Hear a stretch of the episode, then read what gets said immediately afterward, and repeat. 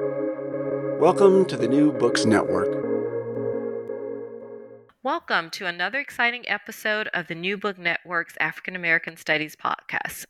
I am your host, Katrina Anderson. Today I am joined by Professor Viola Mueller, and we will discuss her new book, Escape to the City Fugitive Slaves in the Antebellum South. Professor Mueller is a postdoctoral researcher at the Bonn Center for Dependency and Slavery Studies in Germany. Dr. Mueller, thank you for joining me today. Uh, hi, thanks so much for inviting me. It's a real pleasure to be here today. Yes, I want to discuss your fascinating new book, Escape to the City. So, can you tell us a little bit more about the book? Yes, of course. So, the book uh, is about people who escaped slavery in the antebellum South um, and it's about people who then went to cities in the South. So um, they stayed in slaveholding territory. Um, this is important, I think, because um, a lot has been written about fugitive slaves to the north, especially. Um, also to Mexico, um, increasingly, or newer books also deal with maroons in wilderness areas. Um, but fugitives in southern cities is a topic that has not really been covered in depth yet. Um, and uh, this book aims to show that in the urban South, men, women, and sometimes even children found shelter, found work, um, and found and made use of survival networks. So in these cities, they were taken in by the Black urban communities and one intervention besides the geographical focus on, on the urban south is this focus on the receiving communities. So, on uh, those people who helped enslaved people in the cities. Um, and with this uh, intervention, I want to stress Southern fugitivity as this collective action, as a collective resistance to slavery. Okay. So I yeah. No, go ahead. I was about to say um, you're focusing more of the on the collective resistance versus the individualized notion in some ways, but you're doing a parallel analysis of both. Um, yes, so I want to show what it took individual people to flee and to get to cities and to make it there as um, as as fugitive slaves. But I also want to show how the cities themselves and the cities living in uh, the, the people living in these cities how they contributed to making to turning cities into welcoming spaces of refuge for runaways. So i chose four cities for this study um, which are baltimore Richmond in Virginia, Charleston, and um, New Orleans. And the the time period I look at is the is the antebellum era. So this time uh, from the early 19th century up until um, the American Civil War. I will say you did it very well. Um, you actually masterfully accomplished your task. Um, we touched a little bit on why you selected fugitive slaves as your topic because you were providing a different perspective, especially on those who actually remain in the South versus those that are going to the North. But how did you become interested in this topic? Yeah, I th- well, that's a really good question. Um, so I think studying fugitive slaves is actually a very it's something that really caught me i want to say. So i mean i'm in general interested in slavery in historical slavery. Um, but i also see that many studies of slavery are very depressing or very difficult to write necessarily of course. So i have a lot of respect for colleagues who work on violence, you know, or punishment or the slave trade, where um, it's so often about family separation, all these gruesome things that were just inherent part of slavery. And then fugitivity, by contrast, um, gives the historian the. Yeah, so I appreciated a lot that I could stress the hope and the courage and the agency and defiance and resistance all the time. So these things I believe are also in other accounts of, of slavery, but they're perhaps not always that visible. And with with studying fugitive slaves, you can really focus on these things, and that um, that encouraged me a lot. And perhaps that made my job also a bit easier, maybe.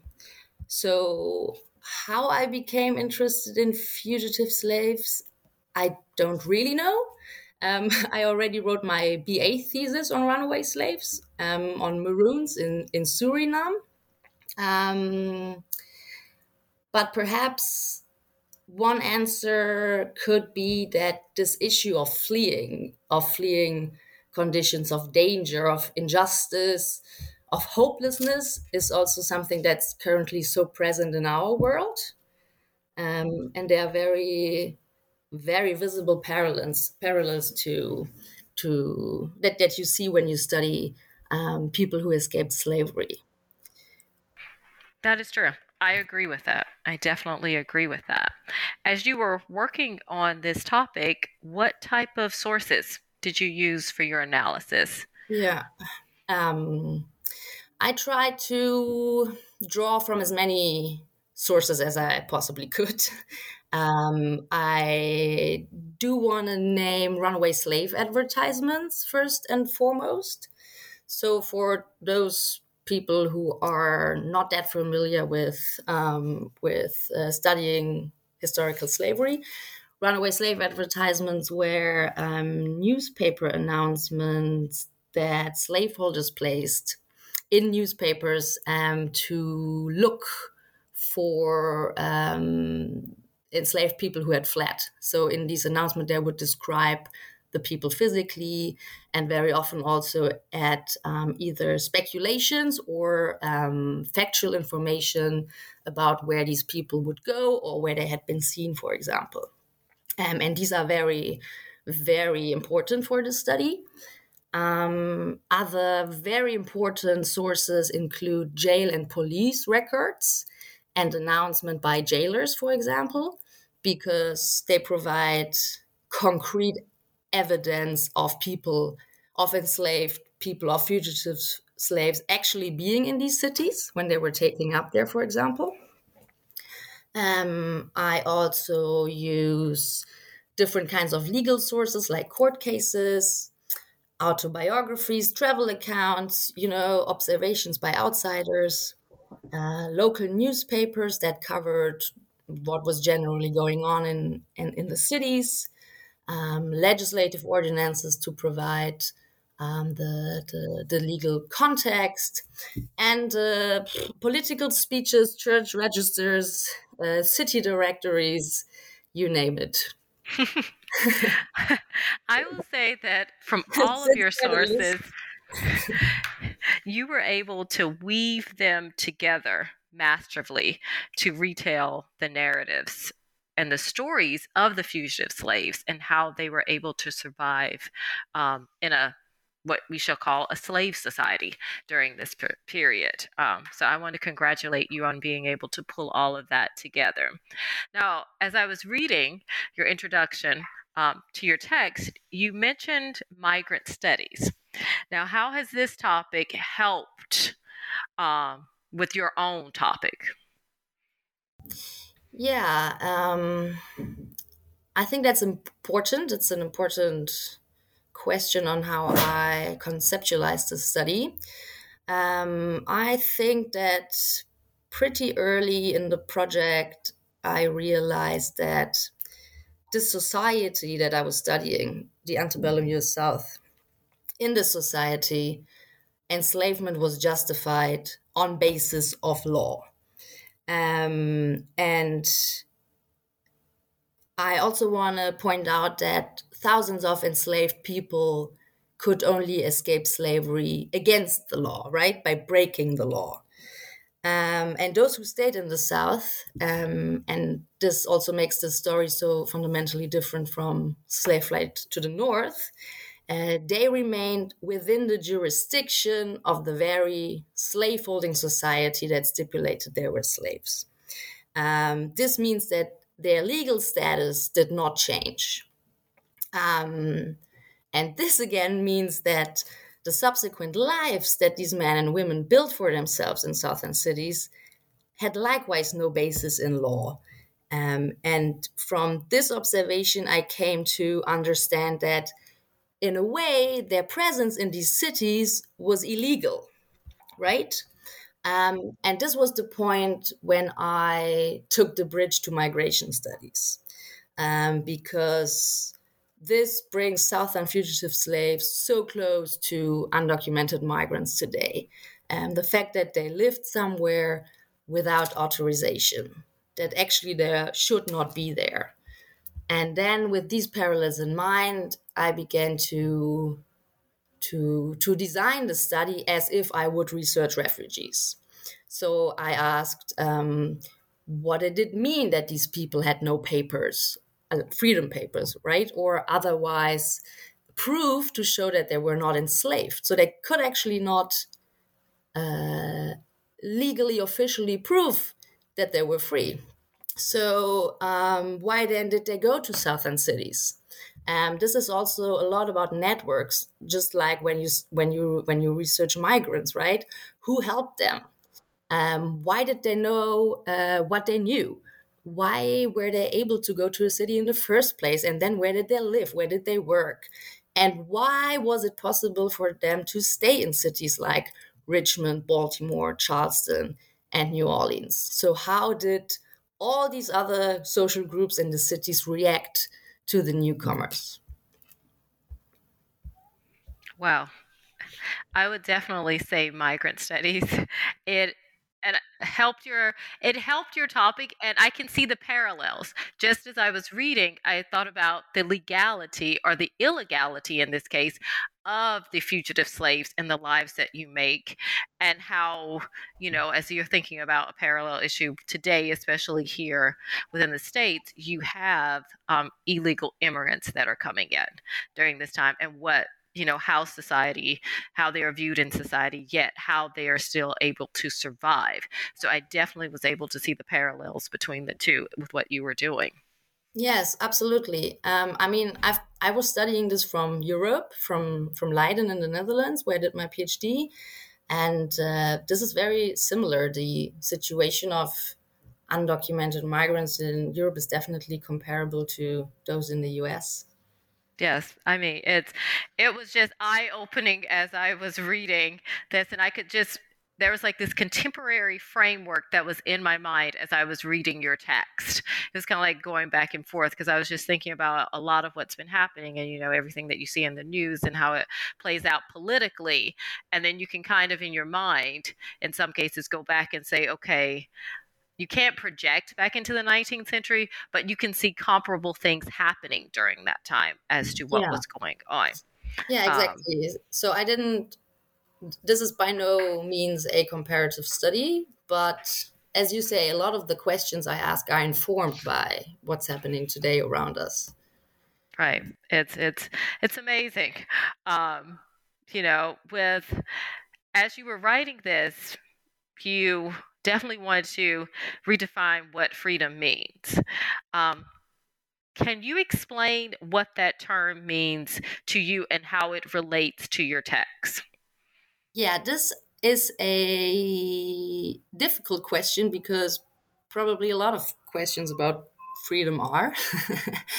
um, I, with this book, I kind of try to go around freedom. So I wouldn't even say that I want to redefine freedom. Um, I see that, you know, concepts that are around like semi freedom, quasi freedom, conditional freedom, or fragile freedom, or all these in between understandings, conceptualizations of freedom they all tell us something. Um, them, they tell us that people to whom these concepts apply, they're somewhere in between slavery and white man's freedom, um, as in civil and political rights. but it's sometimes a bit hard to see what this actually means. Um, and I wanted, or I tried to contribute something that's a bit more tangible. Um, so, studying fugitives in the South might be an ideal way because the first questions that you're the first question that you're confronted with is why did they not go north right and you can answer this question with ge- geography and with physical distance when it's about new orleans or charleston this works. You say yeah they were too far away to go to the north. But what about baltimore then? It's so close to the northern border so how do you explain that people went to baltimore rather than uh, crossing the Mason Dixon line. And here I would like to quote Joseph Miller, who wrote um, that we need to view enslaved people more fully than, quote, as mechanically resisting the lack of freedom that the modern historian imagines as the primary privation that they endured, end of quote. So he says the primary privation. Um, so what I want to do with this book is to ask what else is there? What other privations did they endure? And the fact that so many absconders from slavery stayed in the slaveholding South might mean that freedom or the way that we typically understand freedom was not on their minds as something as a goal that was ever present and all encompassing. Um, so, by looking at fugitive slaves through a migration lens, um, I don't want to redefine freedom. I want to leave it aside for a moment. Um, and this is something that um, uh, historian Seth Rockman emphasized when I talked to him about this um, that we don't usually discuss if undocumented laborers in Los Angeles today are free or not, right? We talk about their legal and economic insecurity, uh, their vulnerability, but also their resilience. And uh, so I chose to pay attention to to these issues of being vulnerable to discretionary policing in the cities and of being susceptible to coercive labor. And I really try to avoid I actually try to avoid defining freedom. Um, yeah, in this book. I hope this makes sense. It makes a lot of sense. And you did. You did actually avoid defining freedom in this book, or in this case, redefining freedom. You showed that instead of that binary of free, unfree, you were looking at more of the spaces that are in between that and what that meant to the actual fugitives, um, whether that's, as we would say, legal or non legal means of what whatever that can be it had a different connotation and you showed that that it had a different connotation for them um, living their lives their experiences per se um, worked very well. Now in your book, you talk about from the 1790s to the 18th centuries, the changing nature of slavery. Um, can you discuss that in a little bit more detail and how these ideas of industrialization and the global market, the changes that that um, provides for the institution? Yeah, yeah, thanks. Um, so this time period, uh, 1790s to 1860, um, that's also known as the antebellum period, um, was a time um, in which um, slavery was abolished pretty much all around the US South. Um, while at the same time it became uh, tighter in the US South and it expanded in the US South. So, slavery in this time really showed its adaptability to modern work relations, to industrial settings, and to capitalist labor markets. Um, when looking at the global market, uh, cotton rises as the commodity um, to where almost all the attention goes. um, and the plantation economy is restructured to really cater to these global markets. Um, slavery in the United States then expands to the south and uh, to the west and into new lands and new territories um, stolen from um, Native Americans. And slavery also grows uh, not only geographically, but also the number of enslaved people um, grow significantly. So by the eve of the Civil War, almost 4 million um, people are held in slavery in the United States. And um, industrialization becomes uh, especially important uh, when it's when it's about urban slavery. Um, so, urban slavery uh, obviously plays an important role for this for this story. And there had always been urban slaves in the United States. Think of domestic service. Think of construction work, maintenance, uh, cleaning, transportation.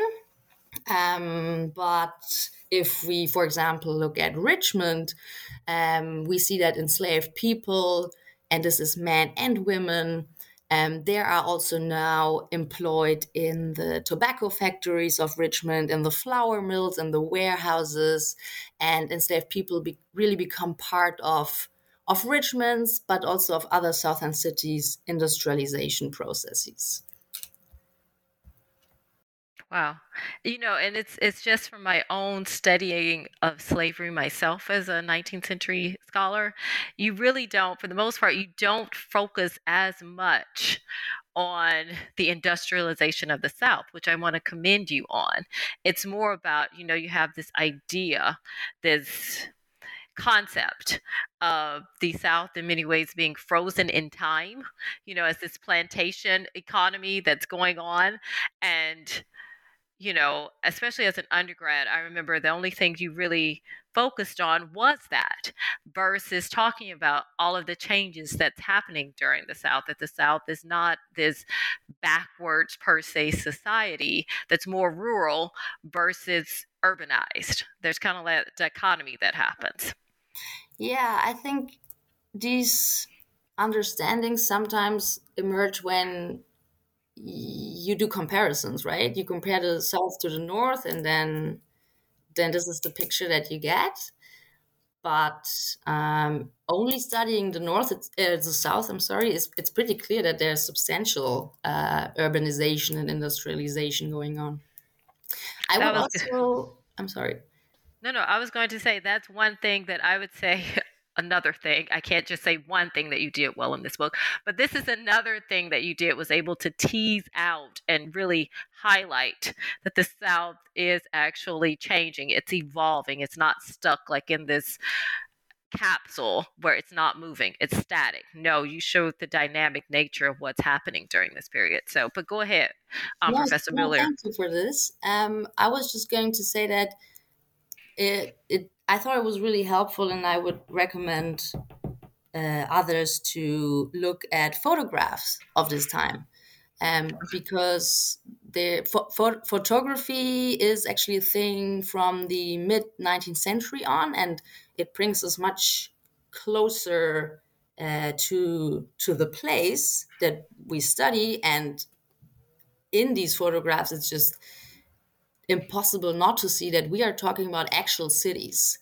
uh, proper cities, large cities with large buildings, with warehouses, with industries. Um, that's sometimes sometimes a photograph is more immediate than a, a painting or an engraving can be. Um, so, for example, I, I chose one for the cover of the book and um, to really show that these are not towns, you know, these are cities, as you say. Right. And they are. I mean, it's, it's. I don't know. And as being is that you are international, I'm not sure if you're familiar with Gone with the Wind. That's kind of like this. Yeah. So the seminal kind of southern movie that's out there, um, and you have this. You know, most people, especially Southerners, um, they oftentimes refer to that movie, and you just get this image. And as you say, a picture, a photograph, just looking, you do see that this is is an urban environment. You're right; it's not a town; it's an urban city. This is where they are, and I like that. I really, really like that. Um, now, all of these changes that we're talking about industrialization, urbanization in the city how does that impact both the positive and the negative for slave life that's going on during this time? What are those changes doing for the enslaved population during this period? Yeah, this is a very important part of um, of explaining how and why so many people um, decided to flee slavery. Um, so, first, I would like to say that slave life was always always disrupted, right? So, enslaved people could never live without um, the fear of being brutalized, of being raped, of being sold, or otherwise treated in a way that would disrupt their day to day, put them in unease um, and really impact their lives. Um, that being said, there are a number of issues that do make 19th century slavery different from colonial slavery. So um, I already said that because American slavery um, expanded and moved into the southwestern regions, these new territories, um, the domestic slave trade to these regions um, intensified. So uh, you have to imagine that um, the transatlantic slave trade um, became abolished, and then the new territories, the, the labor demand of these new territories, territories was mostly uh, met by um, selling enslaved people from the upper South uh, regions down into the new lands. And this, this meant that the danger of being separated from family and from loved ones um, really increases for enslaved people during this time. And forced migration um, during this time means for almost a million people. Um, so historians really largely agree on this um, number of almost a million um, uh, foremost very young people that they uh, were um, removed from what they knew as home. They were removed from their uh, families and friends. They had to get to used to a new climate, to new ways of very hard work, and um, just essentially to new lives. Um, and perhaps most important to the story that um, that I aim to tell, um, a massive change was that legal ways of gaining freedom shrank. And this had to do everything with the curtailment of manumission. So um, let me briefly explain this. Um, manumission, for those who are not that familiar with, with slavery, means um, an official and legal way of releasing somebody from slavery, right?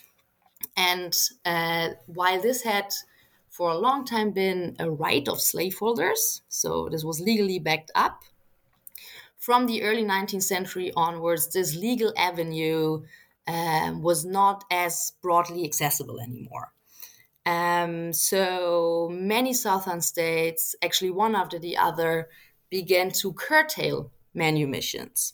And they began to make it so complicated um, that uh, it became too much of an obstacle for slaveholders, or too expensive, or too complex bureaucratically. Um, so, this is really important um, because enslaved people in the South they see that slavery is abolished in the North, right, in the same country. And initially, they had hopes and justified hopes that slavery could also be abolished where they lived in the South. But then the picture changes, um, cotton comes up, slaveholders push for this territorial expansion that I just mentioned, And suddenly all these hopes are in tatters. And then, to make things worse, manumission, practically the only legal way out, gets abolished. Instead of slavery, manumission gets abolished, um, largely at least. Wow, I mean, and it's it is so interesting hearing that and saying that because you're right. In the North, you have these, you have 1790s. You've got the start of gradual emancipation. Yes, it is a gradual emancipation. Very rarely did it happen like outright like okay you're free but there's a process whereby this is occurring in the north and in the south they're actually constricting um, avenues to freedom during this period when so and so you can imagine as one would say as this is happening the thoughts that are going on among the slave population because of course they're around many of them in close contact hearing everything that is happening and having exposure to what is going on yet in some ways um how do we get the emergence of a free black population in the South? How is that occurring? You mentioned the manumissions. Yeah, they're closing, but we are still having that emergence of that population. Yeah, thanks for that. Thanks for um, going to step back. Um, so, in order to tackle this more chronologically, um, manumission schemes were more uh, open um, and more broadly accessible after the Revolutionary War, right?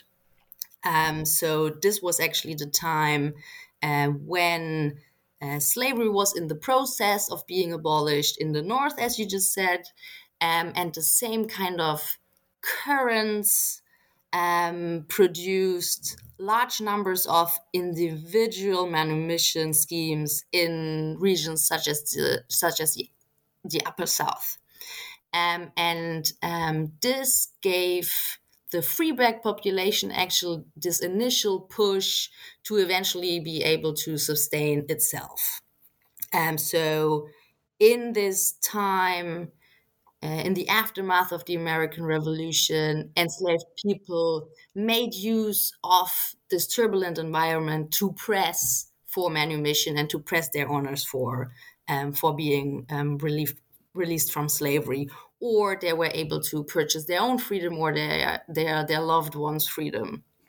So uh, places like um, Virginia, North Carolina, and Maryland, um, they saw significant individual manumissions in that time.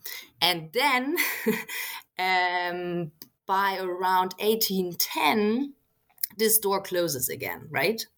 Um, 1810 is more or less this this this point in time when um, when white Americans recommitted to slavery um, because of cotton, but not only, also because they were afraid and panicky of the, the, the growing free black population. Um, and then they curtail manumissions, mostly legally. Um, depending on the state, they make it so complicated uh, to manumit a slave, or as I said, uh, it's coupled to the payment of, of large amounts of money. Um, and then this, this, what I call a legal door, really really closes. But by 1810, we have already reached that point where about 10% of people of African descent in the Upper South are already free. And in places like South Carolina and Georgia, um, where less free Black people live, um, their numbers still also um, almost triple between 1790 and 1810. Um, so um, this is actually where this story begins, right? When the free black population is able to sustain itself um, and to grow um, um, um autonomously. Well, you know, it's interesting. We've got like this, there are so many things that are happening during this period 1790s, 1860s. You know, you've got these revolutions. Well, in our case, the American Revolution is occurring. You've got, um, had previously occurred, we're into the early republic here. You've got gradual, gradual emancipation going on in the north. You got some manumissions in the south by 1810. You've got, as you say, this it's this shift. Cotton becomes once again because of cotton, it becomes slavery reassumes its importance to all things, especially in Southern life. But you're right. This is where the story begins because we've got, once again, you've got fugitives. And who, in this case, in this environment, especially that you are looking at, who becomes the new fugitives and how does this challenge the historiography and we've spoken a little bit about it as to you know they're in the south and they're staying in the south but who are these new fugitives that you're seeing during this period yeah thanks for this so first of all to perhaps nuance what sounds like a perhaps too optimistic picture. You know, I, I just said that um, um, uh, the, the numbers of fugitive slaves increased, but we still have to um, bear in mind that the overwhelming majority of enslaved people had no chance to escape slavery, like really no chance. Um, so think of Solomon Northup, who uh, many people know because of his book 12 Years a Slave. He is the rule, not the exception. He tried 12 years to escape and he did not succeed.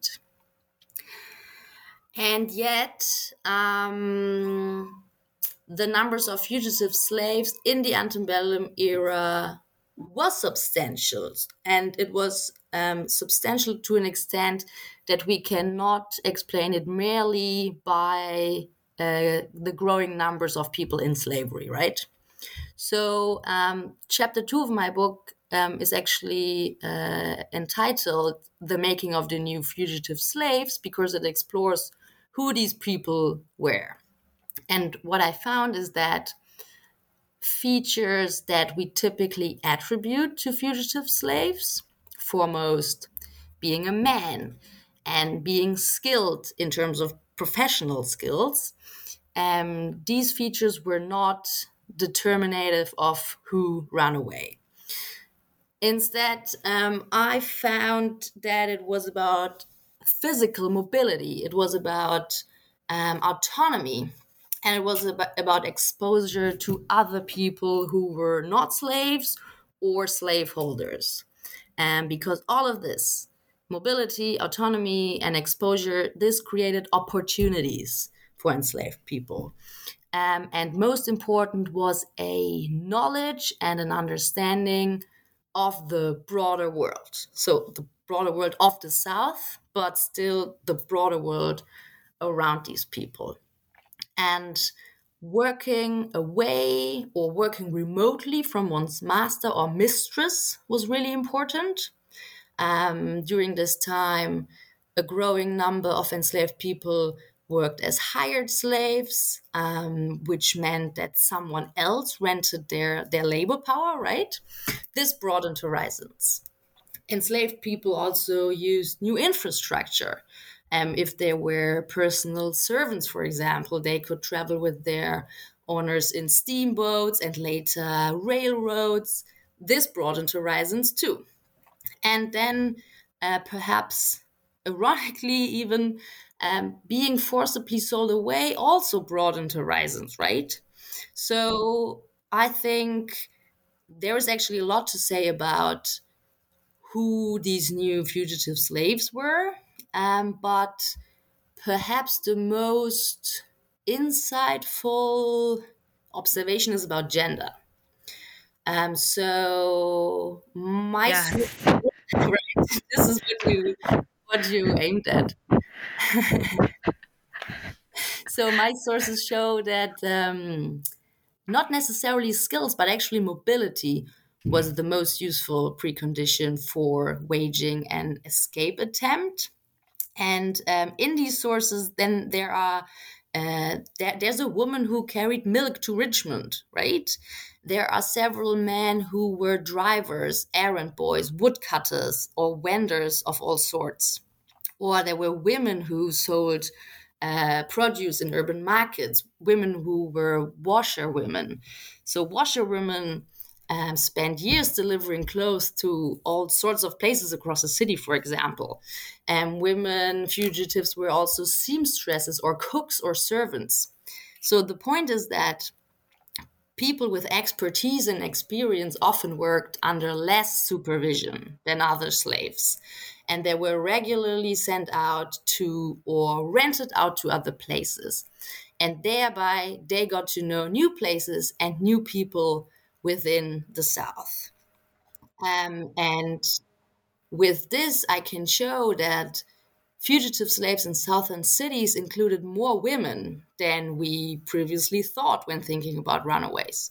So, very likely, women made up about one third of southern urban runaways, which is much higher than those who went to the north, and it's much, much higher than those who went to Mexico. So, um, to come back to your question and your question about what is new um, about the new fugitive slave, um, then I would say uh, new about this is that um, so many enslaved people could gain such an autonomy and mobility um, in the first place by the new works and occupations that they that they did in the in the antebellum era.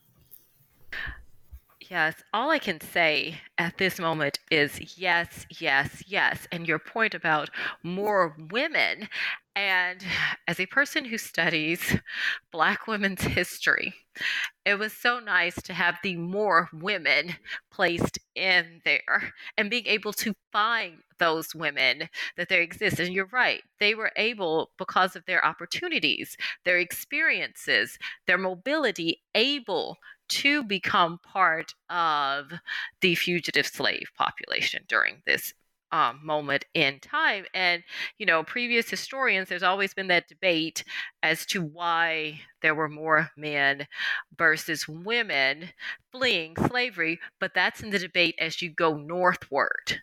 You know, why why are you making that journey? Why would women not I would should say make that journey and what were the ties and why um, physicality or emotional issues ties to children why would they stay? Whereas you're able to have a completely different perspective that is able to encompass women during this time um, and they are actually fleeing slavery and they but they're choosing to remain in the south. Yes and the south provides them with particular opportunities that they might not have in, say, the north. So, southern cities are actually um, characterized by a disproportionately large share of black women. So, just mathematically speaking, um, female runaways had a better chance of camouflaging within the free black population um, also the work that they commonly did you know what i said uh, laundry or seamstressing um, or domestic work um, provided them with a better cover than male work. Men who more often worked on the streets or uh, at the docks um, whereas women could really so men were much more exposed in the urban environment when it came to work and uh, for women it might have been easier to to become invisible. Right. Um, now can you give us an example of per se a male fugitive and a female fugitive? Uh, one i have in mind for a female is fanny because i really liked her story. I really really yeah fanny fanny is the is the opening of of one of my chapters. And fanny is really the ideal example of an enslaved woman with a breathtaking horizon. So in 1856, she was about 26 years old, and her master call, called her Frances. Um, and Fanny, as she called herself, um, Fanny decided to, to leave him. Um, and actually, there's a lot that we could discuss about Fanny, but most striking for for what we are discussing right now is that she lived in um, South Carolina, where she ran away, but she was raised in North Carolina. And she had lately lived in Florida. And now her master looked for her in Charleston. And he also says that she had actually been seen in Charleston throughout the previous three or four months. Um, and the slaveholder also only um, placed the runaway slave advertisement in the newspaper 10 months after Fanny had had absconded. So there is another discussion in the book about who ends up in runaway slave advertisements. And I also want to make um, the claim that it's mostly very valuable um, enslaved men who um, who for whom runaway slave advertisements are written in the first place, which again distorts our perspective or our our perception of of how many women were part of the um, of the fugitive population. Um, but back to Fanny, um, it is unfortunately not clear what her exact work consisted of, but it is clear that she had traveled widely and that she must have been able to forge her own, her personal contacts with people who could turn out to be allies, right? Um, so, from the very limited information um, in the runaway slave advertisement, um, we can actually extract all this information about about about her hori- horizons and about her possible connections. Wow, she was i as i was reading i really really enjoyed fanny and her experiences and her mobility and how much she is moving around at this point in time. She's not confined to one space. She's moving quite a bit.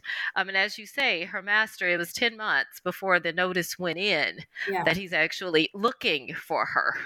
Yeah. And also only like this is this is so striking. He writes in the runaway slave advertisement that Fanny had been seen in Charleston during the previous three or four months.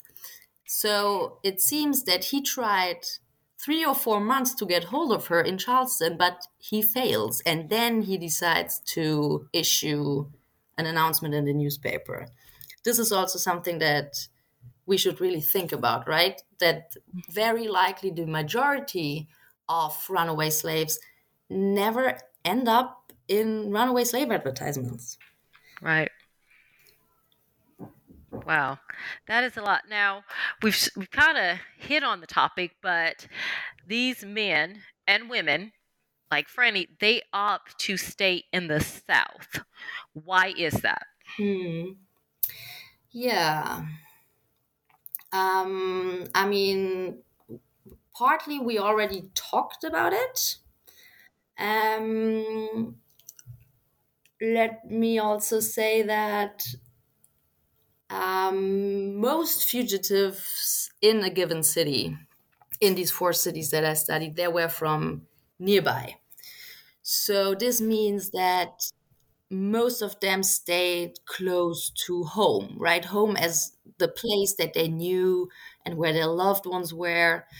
Um, and when comparing this to flight to the north or um, to flight over very long distances, um, this means that these people, or at least some of them, could maintain ties to their family and loved ones, um, to people who perhaps stayed behind on a plantation, to family members who lived in the same city or nearby.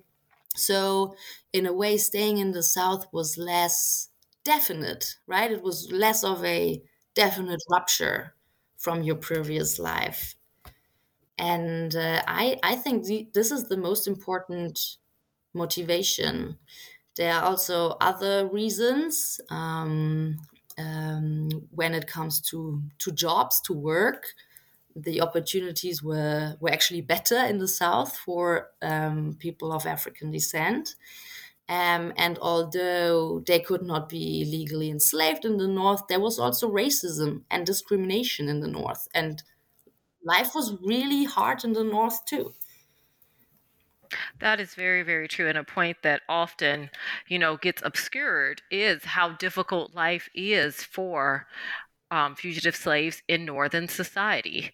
Um, it's not as soon as you cross, as we should say, that Mason Dixon line, you've entered this space where you are free. You're still a fugitive, and you're a fugitive living in a Northern society that, as you mentioned, there was a lot of racism that was going on during this period. Um, despite the ideas of the abolitionist movement that's going on during this time, the actual experiences of the fugitive slaves, it's quite different. Um, and I definitely think you're right. Having those close ties to family um, and friends, a community, that would definitely inspire one to remain um, in Southern society during this period. It's more, it's the known versus the unknown. Also, yes, yes, I, that plays that also plays a an important role, and um, a lot of fugitives who went to southern cities they they had been there before, or at least they knew somebody there, and now you can ask yourself how many enslaved southerners knew somebody in the north you know? It was as you say this great unknown. It's very frightening to um to to travel to such a place.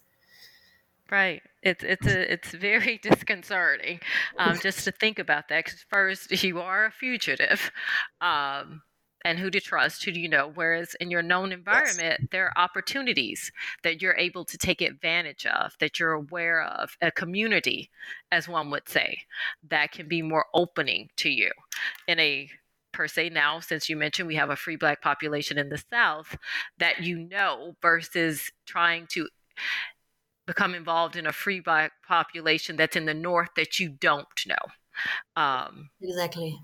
Yeah. that's that's that's that's a very crucial issue that's there. Now we're talking so much about these spaces in the south um, what are these spaces of refuge? And you mentioned and i'm going to put these together because um, we can talk about them um, the questions together these spaces of refuge also you have the terms alternative geographies and black geographies. How does all that come together? Yeah. Yeah, thanks for this. Um, so in the book, I call spaces of refuge spaces that enable fugitives to navigate southern cities without being taken up um, without causing attention, really. And these spaces are partly physical. So, for example, certain places within cities like neighborhoods or, or suburbs. So, think of Fells Point in Baltimore or Charleston Neck um, or Treme in, in New Orleans. Um, but spaces um, are also constructed by by the interplay of different actors or different groups. So, fugitives and their allies um, and their receiving societies, they craft these spaces deliberately, right? They want to uh, carve out spaces where these fugitives can. Uh, can, can go and, um, and and and stay and live, um, but actually Southern society as a whole, they all contribute to grafting these spaces slaveholders, they are unable to prevent flight. Um, not always, obviously, but um, substantially. They are unable to prevent large numbers of enslaved people from escaping. Um, local authorities, um, they oftentimes did not attribute sufficient importance to to these to to to this issue. So uh, we constantly see that um, uh, states enact legislation to prevent um, slaves from abs- absconding, or at least prevent from people from helping slaves abscond, or um, they enact uh, legislation about how a municipality should behave or should tackle um, runaways. Um, but then, depending on the place, it was up to local authorities to execute the laws, right? And uh, in a lot of these places, uh, what I actually found out was that uh, police was not the most eager to hunt after runaway slaves. Um, another actor are urban employers. They actually benefited from runaway slaves in their cities. And they were interested in a diverse workforce um, that was um, flexible, that was powerless, um, and that they could pay discount wages. Um, and then there was the the white urban middle classes, the growing white urban middle classes, who were actually driven by a desire to distinguish themselves from poor people. So white people, those who could afford it, they constructed again physical places um, where they could live uh, segregated from poor people and from black people. So they moved out from certain areas of the cities um, and into new areas um, where they could be um, amongst themselves. And this also supported the invisibility of people who should not be there. So there's this, it's really this interplay of of the of different urban groups um, who make it possible for fugitive slaves to to stay in cities and successfully carve out um, spaces of refuge there. Right, and it also allows these fugitives to be to remain visible in the cities because of all the interplay that you mentioned.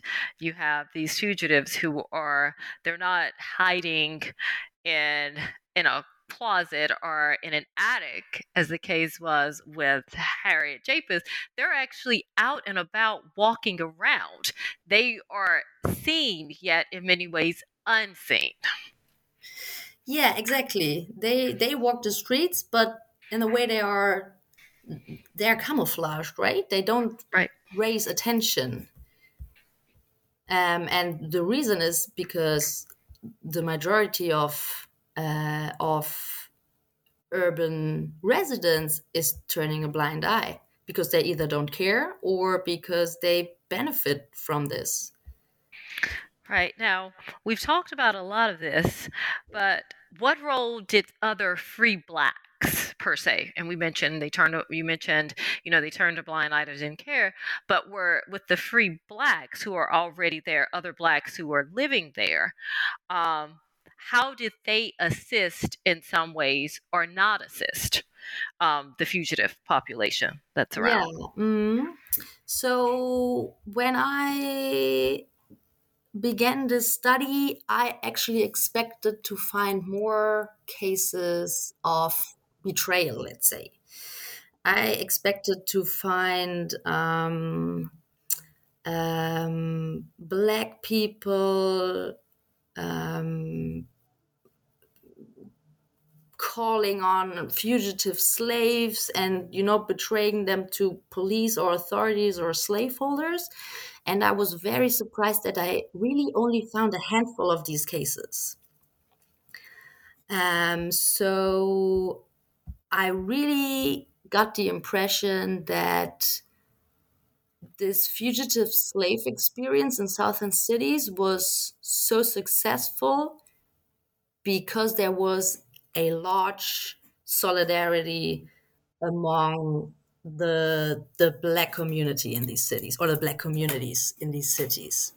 Um, so this is something that I found very striking. Let's say um, that.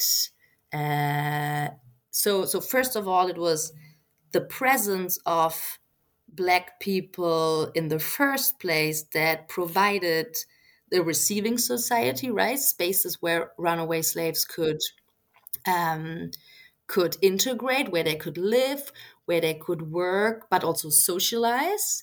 Um, but then a lot of these people must also have been very active supporters.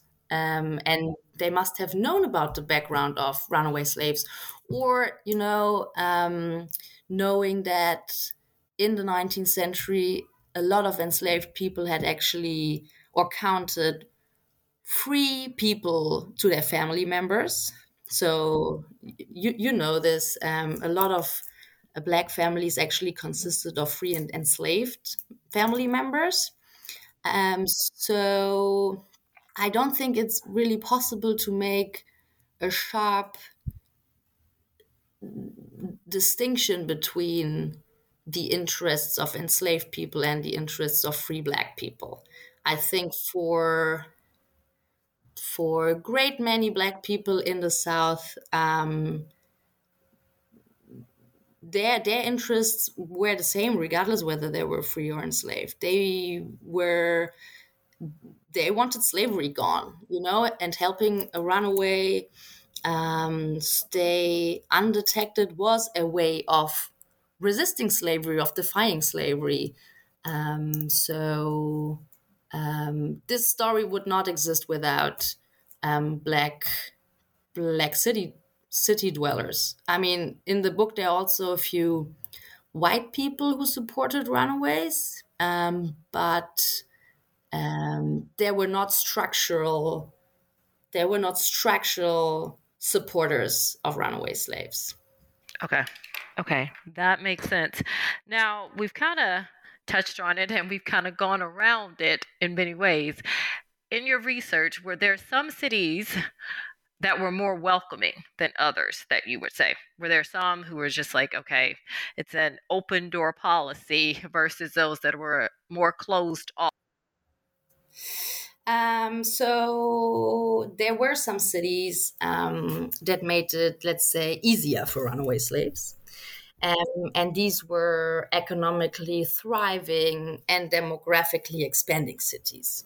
So I studied four cities, as I said, but this is not really a comparative study. It's more that I try to identify elements um, to paint a comprehensive picture of um, how spaces of refuge were created in southern cities. Um, so, um, urban labor markets um, became increasingly obsessed with um, with a diverse, with a cheap, and with a flexible workforce, as I as I just said. And um, urban labor markets, in turn, in return, offered anonymity and non-apprehension. Right. So I think it's really important not to underestimate this economic dimension of, of this story. So, from the places that I studied, um, Baltimore and New Orleans probably um, received most fugitive slaves. And this was not only because of their size, um, but also because slaveholders were never that powerful in Baltimore, right? Well, Baltimore doesn't have this long history of, of slavery like uh, like like Annapolis, let's say. Um, and then New Orleans was um, was for many years divided into three municipalities because of ethnic divides between um, Anglo and Francophone um, residents. Um, and this, uh, this, this division of the city produced um, actually split um, responsibilities, um, um, politically speaking. So different parts of the cities were under different jurisdiction, and then you know, police and night watch. There were they were divided, and um, th- there was really this this this feeling of of a of, of a split responsibility and um, um, and the city was just basically not really under under tight control, let's say. Um, Charleston then um, made it the hardest for fugitive slaves, I would say. So Charleston by then was really only this part on the peninsula, what is today the old town. Um, and because it was such a uh, limited space, it was relatively easy to control. Um, and slaveholders, so the big planters of South South Carolina, they actually lived in Charleston, and they took racial control very seriously. So Charleston is is is, is almost the only place where um, we see in the sources that police really take their job of hunting runaways seriously. And in, in other cities, um, they are much more um, relaxed with this. I I, I almost want to say. Okay. Yes, I think with um, South Carolina, you know, going back to its origins, um, especially, you know, after the Caribbean experiences of slavery under the British Empire slash French with um, Saint Domingue, you know, I guess with Charleston, they're taking a more hands on approach. Um, so that the enslaved population doesn't have as much freedom um, to be able to engage in um, what we would call resistant subversive behaviors. Um, I would think that may be one of the reasons as to why they have that control and they're enforcing it so harshly um, during this period. Um, but as you say, when I think about New Orleans, it is, it's that New Orleans always comes out as a different experience, especially when you're looking many at slavery just because of as you mentioned the different imperial powers that controlled it and you know how that shaped both the experiences of the enslaved and the quote unquote free populations because there's just so much diversity that's within that environment. Um, so i can see why it would make it definitely more open and receptive. Yeah, yeah and i mean this is really a matter of priority what matters most to the elites. Um, in charleston policing the city that strictly cost a lot of money um, a lot of money and not all cities were either willing or capable of, of, of, of financing this. Um, so um, yeah as i said um, th- this is also a matter of um, who lives there. Like Charleston had one of the highest um, percentages or, or, shares of, of enslaved people, um, whereas in, in New Orleans, um, the numbers of enslaved people and the numbers of free black people were more or less the same. Um, and this also meant for, for fugitive slaves to adapt their strategies, right? So those who went to Charleston, a lot of them actually pretended to be hired slaves they pretended to be sent by their masters or mistresses to look for, for work. Whereas in Baltimore, where um, very few people were actually enslaved, nobody would think of that. Like all the fugitives who went to Baltimore tried to pass as free. I guess I should have said this earlier um, um, during this interview that um, that yeah, most fugitives tried to pass as as part of the free black population, but sometimes it really made sense made sense for them to to to change the strategies and to pretend to be a slave. Yeah. That's that's that's very very, you know, it's very smart and it's very being able to also know your environment and yes. what will work within that environment. It's, it's a situational. Realistic. Yeah, it's very it, it tells of very good observations. Um, these people really knew the world that they were living in. Right and how that they could maintain being able to live on their own and what worked in what environment would not necessarily work in a different one. Yes. They were very yes. attuned to what worked best. So I think they, you know, it has to they have to be given credit for that because they were able to survive and thrive, not just survive, but in some cases thrive. Um, in their experiences. So, Professor Mueller, I want to ask you what do you want readers to take away from the book? So, I would be very happy if readers uh, would take away that resistance does not only occur when it's very visible, right? And when it ends up in the historical record. So, in in this case, fugitive slaves in the urban South, resistance can be very active. Um, for example, when it's about harboring a fugitive slave, um, or, or, being a fugitive slave, obviously, but it can also simply be turning a blind eye, as I said, or being part of the receiving community and taking somebody in. So, coming back to the issue of collective resistance that I think the story really brings to the fore, um, this means that Black Southerners, uh, Black residents of Southern cities, were at the forefront of defying slavery, right? During the entire antebellum era, it was not just those in the North um, who ended up um, uh, being covered in the newspapers, but it was these hundreds of thousands of uh, fugitives and their allies in southern cities who every day dealt out a stroke to slavery and to slaveholders um, and and proved that a different way was possible a different way of living was possible for them. I guess this is uh, yeah this this is something that I find um, very meaningful. I would agree with that analysis wholeheartedly. So I want to say thank you, Professor Mueller, for joining me today to discuss your fabulous new book, Escape to the City Fugitive Slaves in the Antebellum South.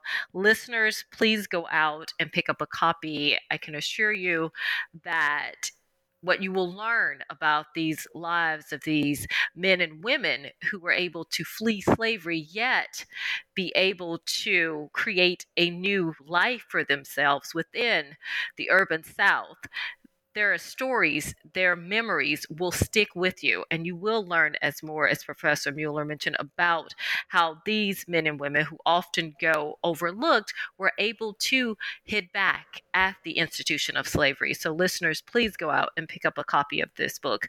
Thank you, Professor Mueller, for joining me today.